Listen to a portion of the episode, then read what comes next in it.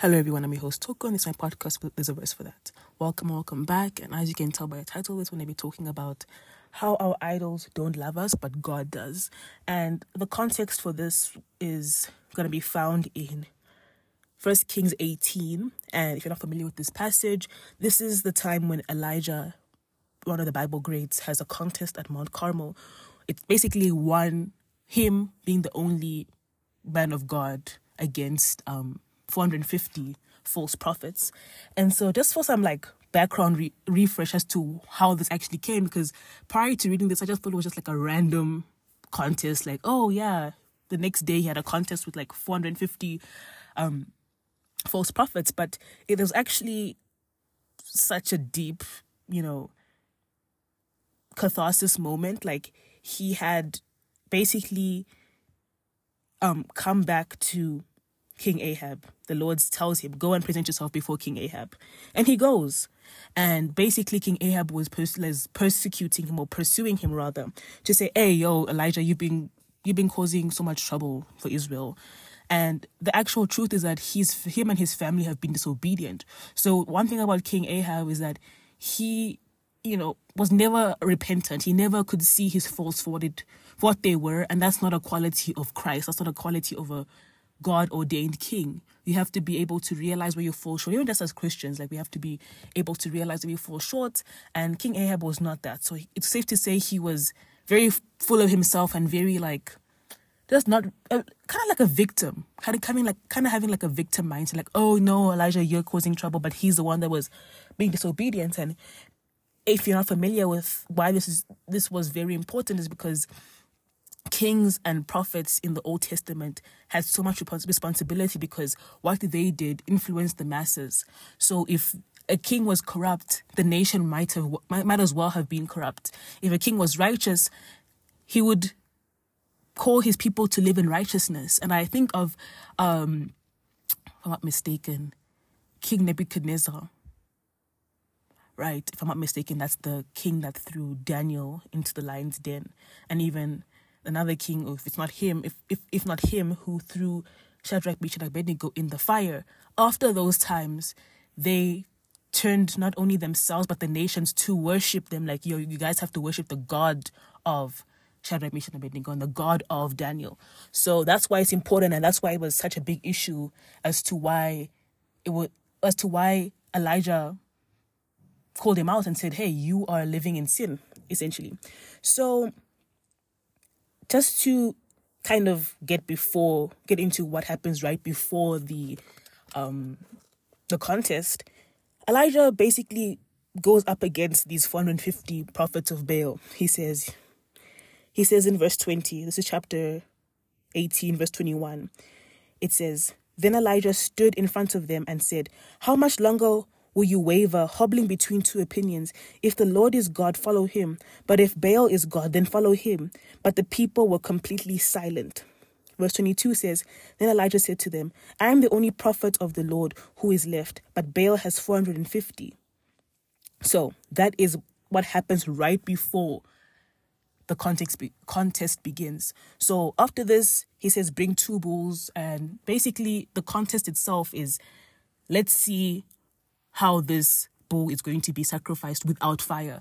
So just to speed run through it, but obviously the prophets of Baal they fail to ignite this bull and have like basically cooked the bull basically, and Elijah, this one man against 450 who are gathering around this one bull, he pleads the Lord and says, he says in verse 36, he says, Oh Lord, O Lord, God of Abraham, Isaac, and Jacob, prove today that you are God in, in Israel and that I am your servant. Prove that I have done all this at your command.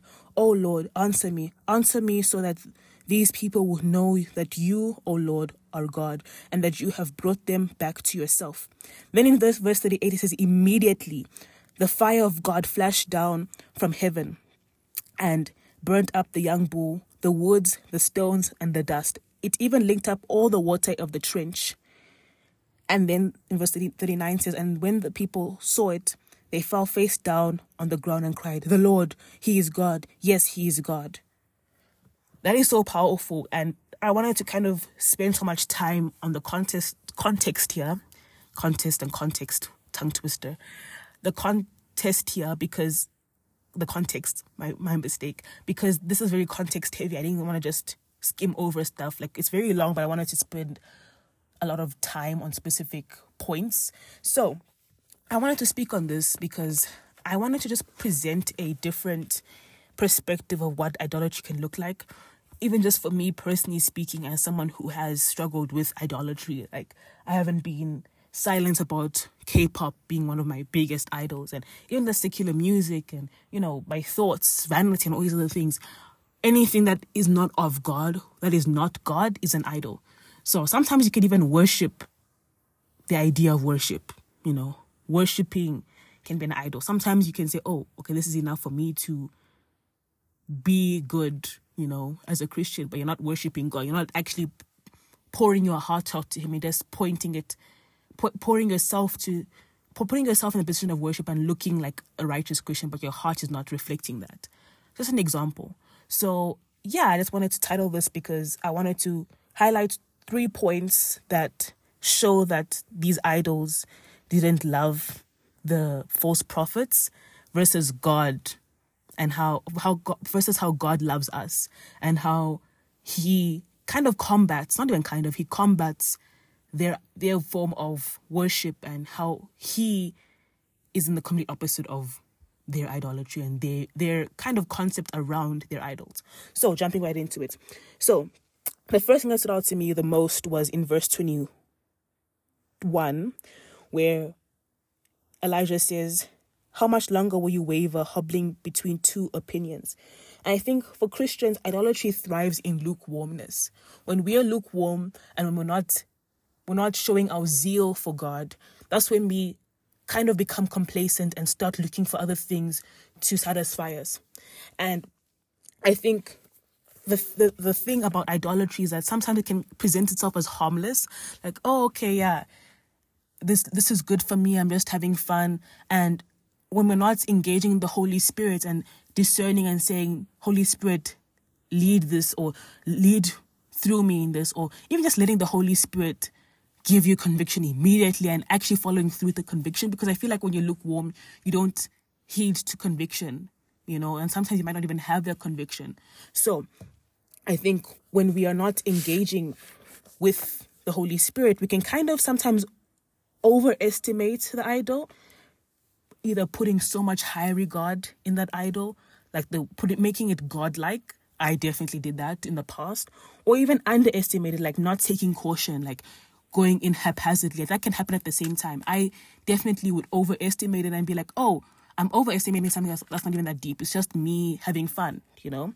And God's not against fun, but if it's unrighteous fun, that's when it becomes dangerous.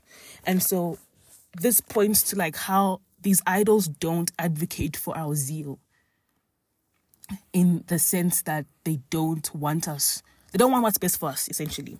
And this goes against what God says in Ma- Matthew 21, verse 22, which says, You must love the Lord with all your heart, mind, and soul. And when you have an idol in your life, you're most likely hobbling between two opinions. You're most likely it's this and this, you know, you you have an idol here, you have an idol this. Like I feel like idolatry is not always just one thing being idolized. And this is just from my personal experience, where when I was in K-pop, I would still be, you know, idolizing other things. Like okay, let's let's stand this person, like even just being a multi-stand, or even just K-pop and then other secular music and then sexual morality and then lust. You know, it was just all these other things that were fighting for my attention. That's the best way I can put it. And so when you're scattering your attention elsewhere and dedicating yourself to different things, you become really burnt out. And that doesn't show our zeal. It's kind of like some per- a person who's a jack of all trades and, and a master of none. You're a jack of all trades of idolatry, but you're not mastering worshiping God. So, yeah, I think that's a way that one of the ways that idolatry can be a lack of love because God, when He tells us to love Him, it doesn't mean that it's one sided. He loves us, as we'll get to see much later. But I think if if you're when when you're looking at friendship, for example, and people who want what's best for you, they will most likely want you to show your passion. I'm thinking about the advice I give to my friends. I'm thinking about advice that they've given me, like even just my parents, just saying, "Yeah, give it your all," you know. And if someone is not saying that, then they don't. They most likely don't really care about your your zeal. And by zeal, I mean your enthusiasm to do something or partic- to perform in a particular area. And so God is the complete opposite of that, as we see in, again, Matthew 21, verse 37.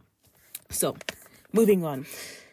Another way that idols don't love us is they don't necessarily they kind of come come from like a peer pressure type of um perspective.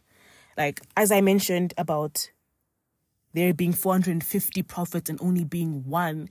I don't want to use peer pressure as like a definite term, but I mean that the numbers will avalanche into a movement. Like if there's a lot of numbers behind something, the more likely there is for people to flock to it and support it, you know. So I think even though there are a lot of people behind a movement doesn't necessarily make it a right movement. Quality in idolatry, it's more so quantity over quality. The bigger the better. There's power in numbers, all these other things. Like I personally saw that like where if I was part of a very, very big fandom or whatever, it felt like you're you're doing something good. It felt like you were, you know, moving yourself and moving people and influencing people to make the right choice, essentially. But it's not always the case. So yeah, I just wanted to highlight that. And I think it can kind of make it make us have this idea of conforming and everybody's doing it, but it doesn't necessarily make it righteous. And the scripture for this was in verse 22, where he, Elijah says, Then Elijah said to them, I'm only one prophet of the Lord who is left, but Baal has 450 prophets. Meaning that there are 450 people supporting such a pagan and just unrighteous movement that was not filled with love versus just one man representing God or being a prophet of God.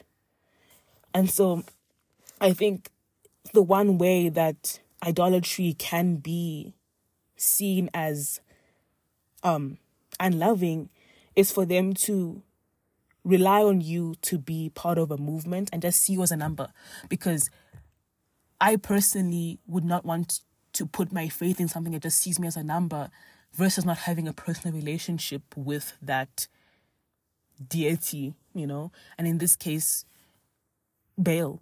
So I think how that contrasts with the word of God and how God loves us is obviously John 3:16 for God so loved the world.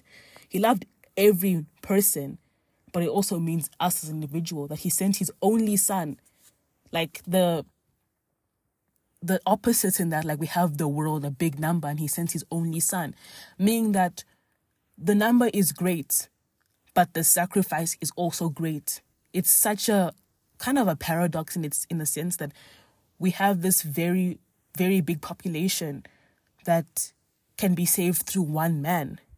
And in the in a sense, the people of Baal versus the prophets of Baal and versus um, Elijah kind of have like a a parallel between that, but obviously it's kind of an inversion of that. But yes, I think this is very important to realize that although as although uh, we may feel like we're part of something in idolatry, be it like secular music or even just like you know living immorally in sexual morality, like oh, everybody's talking about, it, everybody's doing it it's just being part of a number but not necessarily having a a personal relationship with that. And i kind of see it as um how most of the time when we are participating in say i'm thinking about healthcare for some reason.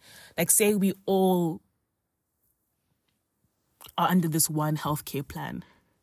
The company doesn't know us personally but we feel like we are important because oh it's individualistic to me but if anything had to happen the company is saving their themselves first so that's what it's like to be in idolatry. That's what it's like to be part of idolatry. You're seen as a number, but not as a person.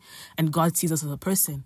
And another scripture that I really found to be very comforting was First Corinthians 12 14, which talks about how we are all members of one body.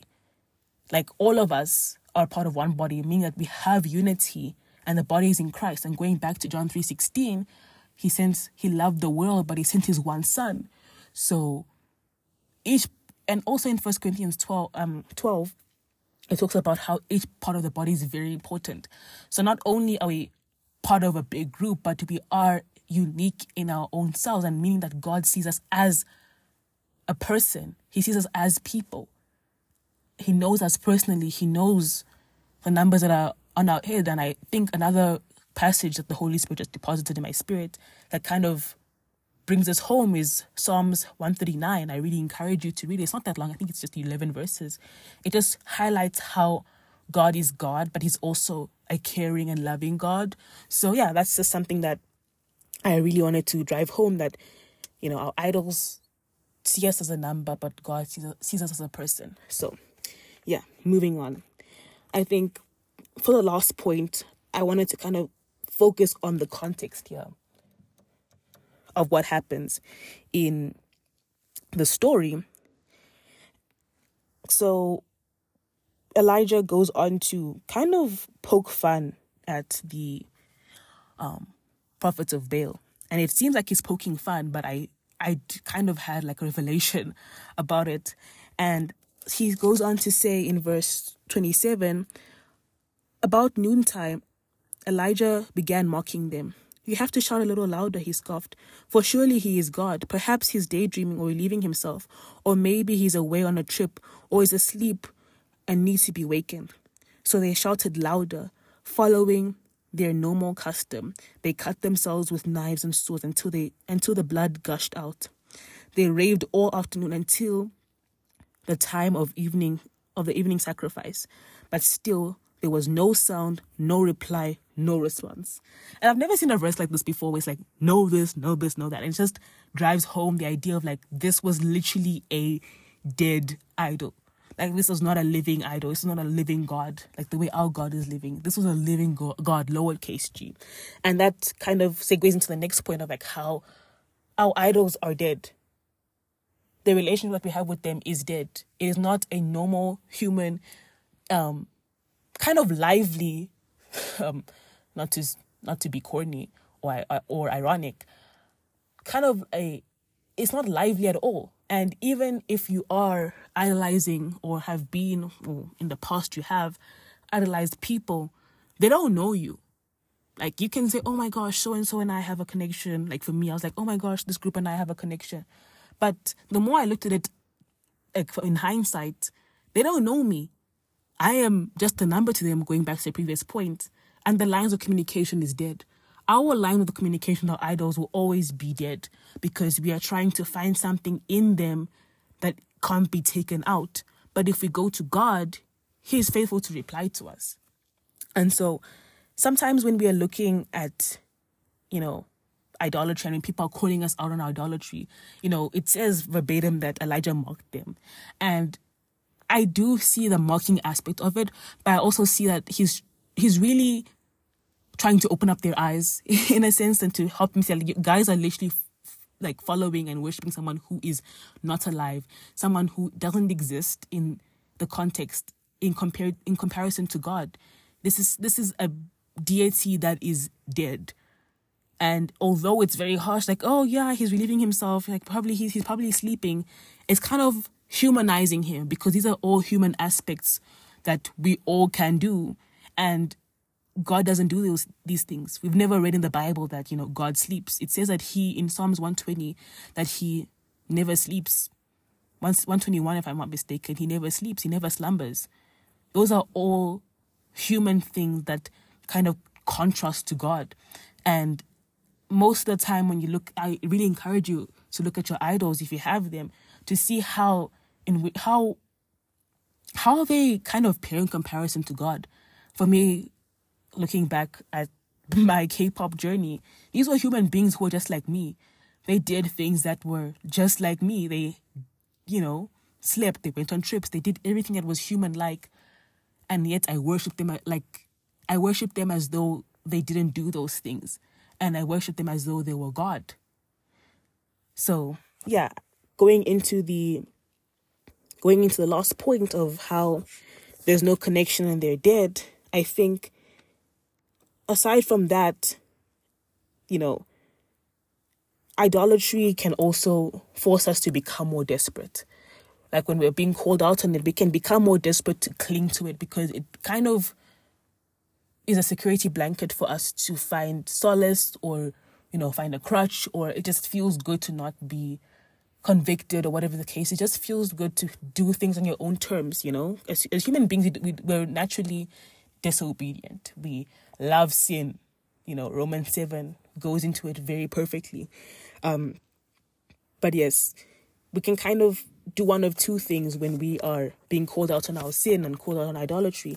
Either we can turn away and worship God or press deeper into our idolatry.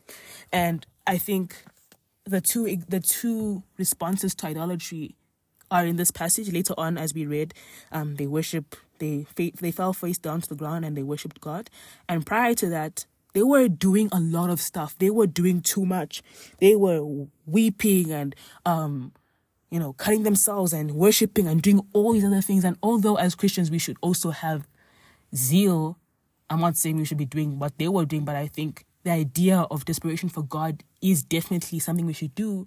But it kind of it kind of becomes one-sided when we're not even kind of becomes one-sided when we're going up against idols because they can't respond they're dead. They can't respond to our faith and our passion. They're dead. And as it says here verbatim in the word there was no there was no sound no response and no reply. Meaning that even if we do so much to cling to our idols we will never get the same amount of even just a response, not even the same amount of like passion, would never get a response from them because they're just that idols. I kind of think of idols as Russian like dolls, like those like those dolls that come apart and come apart and come apart. I don't know why, but we can kind of worship these things and you know be fascinated by them, and we say, oh, this is this is this this is something that is so important, or whatever the case is.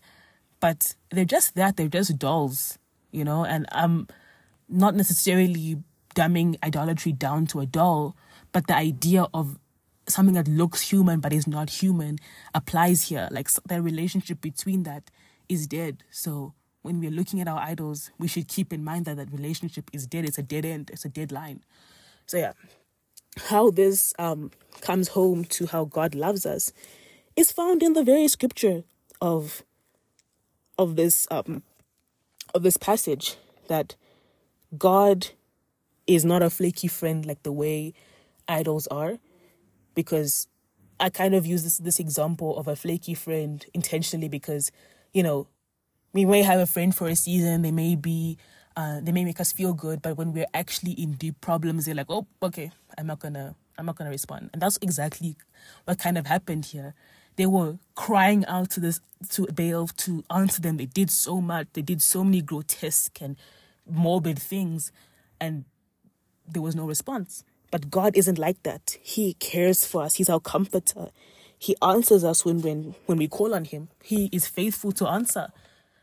It's not to say that he's going to always answer the way, the way we want him to answer, but he will answer. And the answer, the way I get this from is from this very passage in verse in verse 38 36 where it says at the usual time of offering in the evening sacrifice elijah the prophet walked up to the altar and prayed o god of abraham jacob and isaac and jacob prove today that you are god of in israel and i am your servant and prove that what i have done is, all, is, is to your command lord answer me answer me so these people will know that you o lord are god and you have brought them back to yourself. And it says, immediately the fire of the Lord flashed down from heaven and burnt up the young bull, the wood, the stones, and the dust. It even licked up all the water in the trench. That is such a godly, God like response. God like response. He answered immediately. God will always, always answer And he will always, always, always never pass up the opportunity, if it's done in faith, obviously, to show himself, to show himself as God. Notice how it didn't say he came down from heaven. He didn't. It didn't say he he came. His voice was thundering down like lightning. He just responded. He he basically fulfilled what Elijah put out to him. Elijah, prior to this, he was sitting up the altar, and there's a time where he where he commands the people around him to pour water around it three times. Such meticulous devotion to God. And God met him. He met him there. He met him there. He he honored what he did. He completed the sacrifice and he met him there. God is always going to meet us. If we if we intentionally go up to go out to God and we say, "Lord, I'm here. I'm here, Lord. Answer me. Lord, I need you. I need you, Lord." He's going to meet us.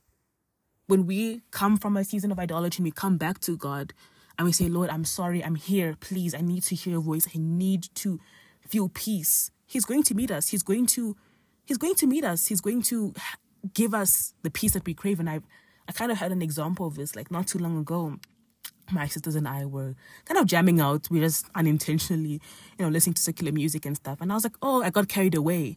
And I was like, oh yeah, let me listen. You know, I just, I don't even know what happened. I was just like, let me just, you know, sin as a human being, being a fault, being a person of faults. And that very evening when I was trying to pray and get into the presence of God, I felt so much anxiety. And I kind of spoke about like how secular music blocks me from hearing from God. And I just started crying out, Lord, I need to hear you. I tried to, I was really, really pressing into abide. And what do you know? After a few minutes, I started to feel peace. I started to feel the presence of the Holy Spirit. I need to feel you, Lord. I started to hear that it's because of this secular music that he felt like this. And I was like, oh, yeah, you're right, Lord. I'm really sorry. And that's just an example of how even if we go out and sin, I'm not necessarily saying we must go out and sin like, yeah, God is going to forgive me. We shouldn't abuse his grace. But if we happen to find ourselves in idolatry, in sin, if we cry out to Lord with intentional humility, meaning that we're intentionally coming to him and saying, Lord, I messed up, I sinned. I'm hum- I'm humbly coming before you, Lord. I I know where I've, I went wrong. He will answer us. He will meet us where we are. And although it's not necessarily the message of what happened here, I wanted to kind of drive home what what God's response can look like. And when we devote ourselves to God, when we are obedient to Him, and when we're, you know, as um, First Samuel, I believe, 17 puts it, obedience is better than sacrifice. When we're being obedient to Him, He will, He's He's faithful to honor that. He's faithful to respond to that. So yeah, I just wanted to kind of speak on idolatry and hopefully it made sense. Hopefully it can be a different perspective when it comes to dealing with idolatry. And I think also one thing that's also important is to have grace because one thing that idolatry can make you think is that this is something that I need. And even when we're trying to cast it down, it can be such a struggle that you start clinging to it more. That's when we need grace. That's when we need to obviously, you know, walk like Elijah here, like, oh, this is a human. This is this is this this God is so human, or the human aspect of this God shine through here versus God who yes, he became fully God and fully man, but in this context, he is God. He doesn't do these things. He is the God of gods, lowercase g at the end there. And while that's definitely important, we do need to have grace. Not just when we are dealing with idols, but when p- other people are dealing with idolatry. Because most of the time, from my experience, idolatry is the attempt to fill a God sized hole with many gods, with gods, lowercase g. Idolatry is the attempt to fill a God, capital G, Jehovah Jireh, sized hole with God, with gods, lowercase g, Baal, secular music, smoking, drinking, whatever the case is. And it never works. So I really do encourage you guys to look into your lives and see what it is you're trying you're turning to in the midst of anxiety, panic, worry, instead of God and see and recognize it as an idol. and try and apply these steps in order to cast that idol out because idolatry doesn't take you anywhere you know it just it, it sometimes it even makes you even more dis- disappointed because you know sticking with the the flaky friend example imagine in the middle of you know going through it and this friend is like yeah actually i have to go i'm just gonna ghost you they just ghost you imagine how that would feel and that's how our, our, our idols treat us when in the middle of wanting to feel something that is deeper than the everyday mundane experience. We're trying to heal ourselves. We're trying to seek the answers to things that don't make sense in the world. And we just get ghosted. But God will never ghost us. God doesn't ghost us. Jesus got ghosted in the Garden of Gethsemane for us to be always answered. Think about it. Look, when we when we read the account of what happened in the garden, I think it's Gethsemane. When we read when we read what happened in the garden, he answers like, "Lord, let this cup of suffering be taken," and the Lord doesn't. God doesn't reply. He doesn't reply, and he ends up being um, being killed, and he gets crucified on the cross, so that we can always get answered by God. And like I said, the answer will not always be what we what we want, but it's still an answer.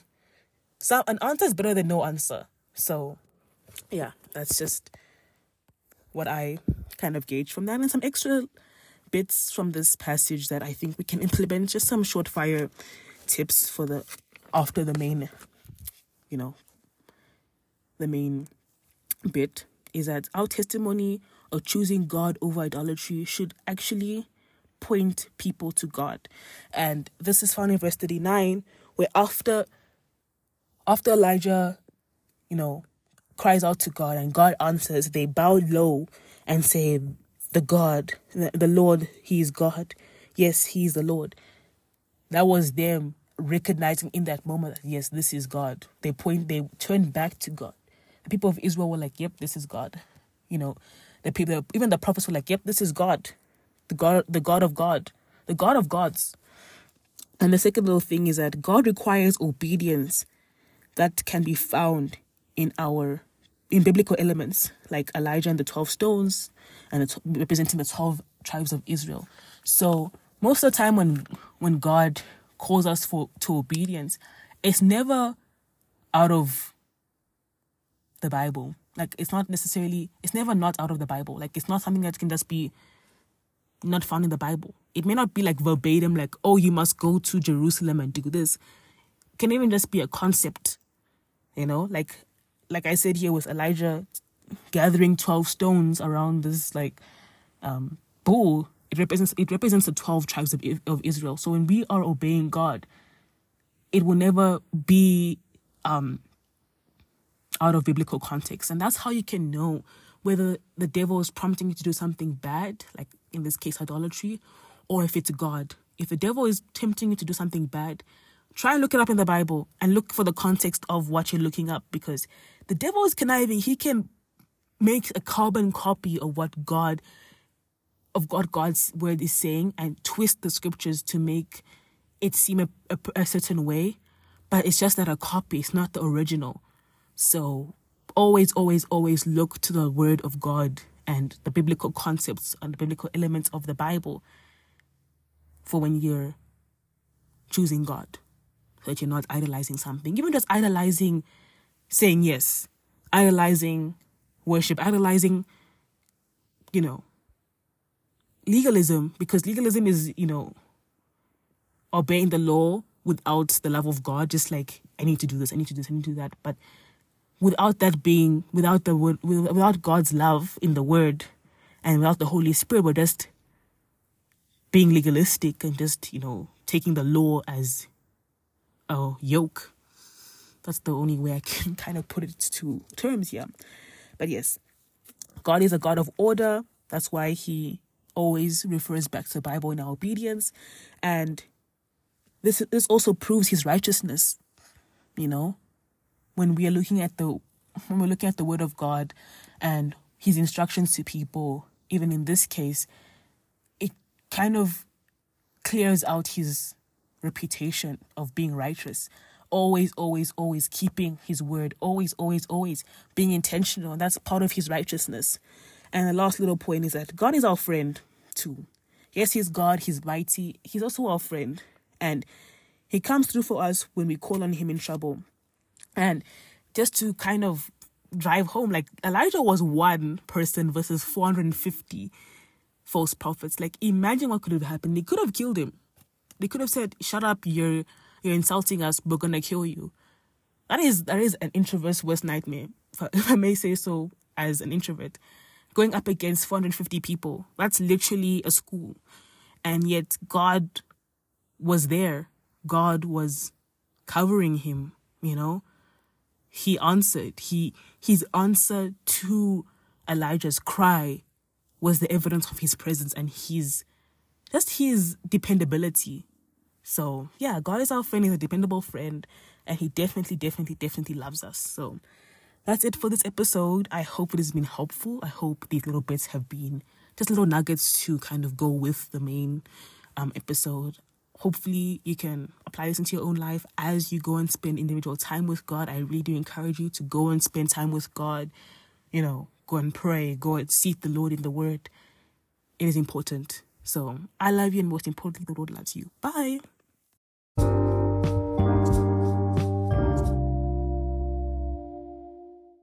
As you may or may not know, Christians are being persecuted in other countries on a daily basis. So I believe it's up to us Christians, fellow believers in Christ, to support them either financially or spiritually. So would you please, please, please click the link in my bio under persecuted Christians, support them financially, and join me in prayer, either five minutes, two minutes a day, just to pray for them and pray for their strength and their courage to continue worshiping God and to continue following Jesus. Thank you.